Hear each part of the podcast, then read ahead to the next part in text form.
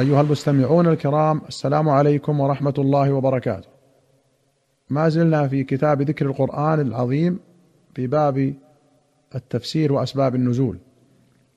أخرج البخاري عن ابن عباس قال كان عمر يدخلني مع أشياخ بدر فكأن بعضهم وجد في نفسه فقال لم تدخل هذا معنا ولنا أبناء مثله فقال عمر إنه من قد علمتم فدعاه ذات يوم فأدخله معهم. قال فما رؤيت أنه دعاني يومئذ إلا ليريهم.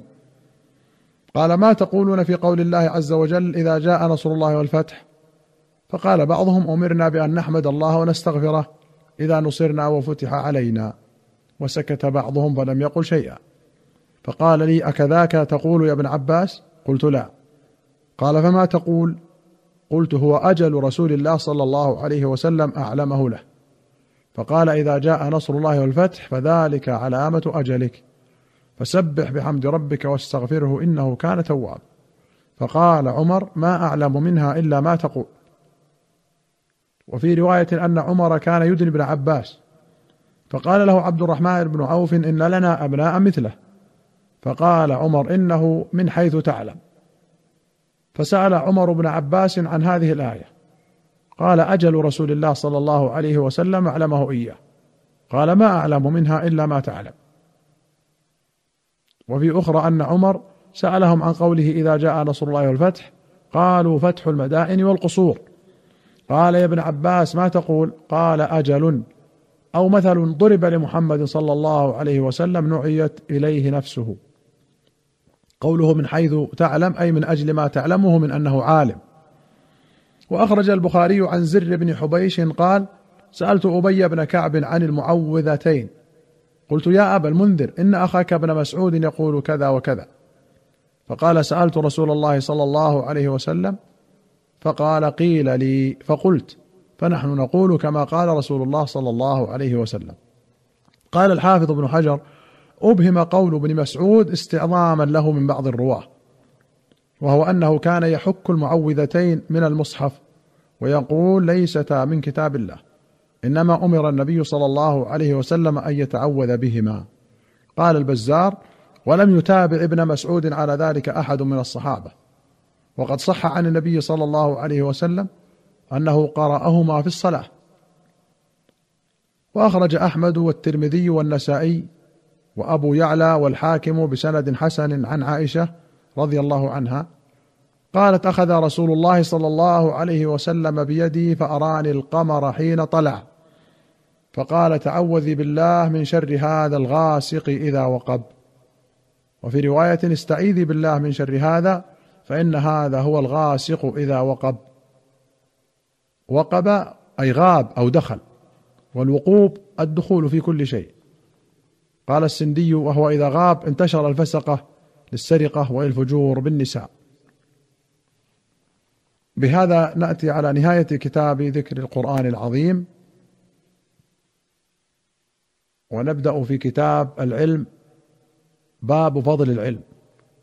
أخرج البخاري ومسلم عن معاوية بن أبي سفيان رضي الله عنهما قال سمعت رسول الله صلى الله عليه وسلم يقول من يرد الله به خيرا يفقهه في الدين وإنما أنا قاسم والله يعطي.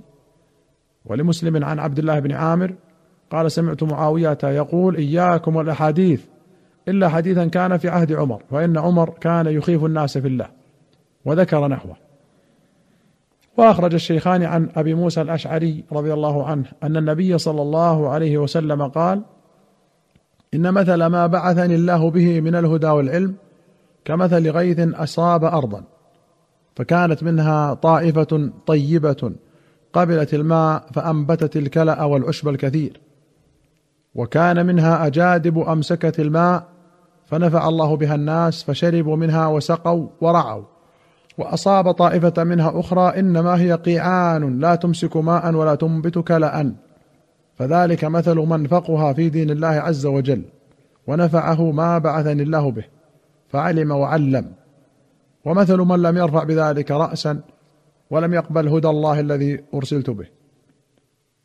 الأجادب هي الأرض الصلبة التي لا ينضب منها الماء واحدتها جدبة وقد يسكن فيقال جدبة وهي ضد الخصبة. وقال الأصمعي الأجادب ما لا ينبت الكلى.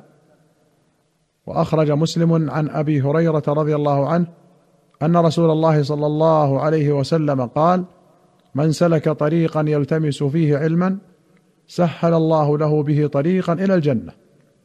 وما اجتمع قوم في بيت من بيوت الله يتلون كتاب الله ويتدارسونه بينهم إلا نزلت عليهم السكينة وغشيتهم الرحمة وحفتهم الملائكة وذكرهم الله في من عنده. وأخرج الشيخان عن أبي واقد الليثي رضي الله عنه قال بينما رسول الله صلى الله عليه وسلم جالس في المسجد والناس معه إذ أقبل ثلاثة نفر فأقبل اثنان إلى رسول الله صلى الله عليه وسلم وذهب واحد فوقف على رسول الله صلى الله عليه وسلم. فأما أحدهما فرأى فرجة في الحلقة فجلس فيها وأما الآخر فجلس خلفهم وأما الثالث فأدبر ذاهبا. فلما فرغ رسول الله صلى الله عليه وسلم قال ألا أخبركم عن النفر الثلاثة؟ أما أحدهم فأوى إلى الله عز وجل فآواه الله. وأما الآخر فاستحيا فاستحيا الله منه. وأما الآخر فأعرض فأعرض الله عنه. وأخرج الترمذي والحاكم والبيهقي في السنن بسند صحيح عن أنس قال كان أخوان على عهد النبي صلى الله عليه وسلم وكان أحدهما يحترف أي يعمل ويتكسب وكان الآخر يلزم النبي صلى الله عليه وسلم ويتعلم منه. فشكى المحترف أخاه إلى النبي صلى الله عليه وسلم فقال لعلك ترزق به. وأخرج البخاري ومسلم عن عبد الله بن عمرو بن العاص قال سمعت رسول الله صلى الله عليه وسلم يقول إن الله لا يقبض العلم انتزاعا ينتزعه من الناس وفي رواية من العباد ولكن يقبض العلم بقبض العلماء حتى إذا لم يبق عالما اتخذ الناس رؤوسا جهالا فسئلوا فأفتوا بغير علم فضلوا وأضلوا. وللبخاري قال إن الله لا ينزع العلم بعد أن أعطاهموه انتزاعا ولكن ينتزعه منهم مع قبض العلماء بعلمهم. فيبقى ناس جهال فيستفتون فيفتون برأيهم فيضلون ويضلون. وأخرج الدارمي والترمذي والحاكم بسند حسن عن جبير بن نفير عن أبي الدرداء قال كنا مع النبي صلى الله عليه وسلم فشخص ببصره إلى السماء ثم قال هذا أوان يختلس العلم من الناس حتى لا يقدر منه على شيء. فقال زياد بن لبيد الأنصاري كيف يختلس منا وقد قرأنا القرآن؟ فوالله لنقرأنه ولنقرئنه أبناءنا ونساءنا. فقال رسول الله صلى الله عليه وسلم ثكلتك أمك يا زياد. إن كنت لأعدك من فقهاء أهل المدينة. هذه التوراة والإنجيل عند اليهود والنصارى فماذا تغني عنهم؟ قال جبير فلقيت عبادة بن الصامت فقلت ألا تسمع ما يقول أخوك أبو الدرداء؟ فأخبرته بالذي قال أبو الدرداء. فقال صدق أبو الدرداء. إن شئت لأحدثنك بأول علم يرفع من الناس. الخشوع.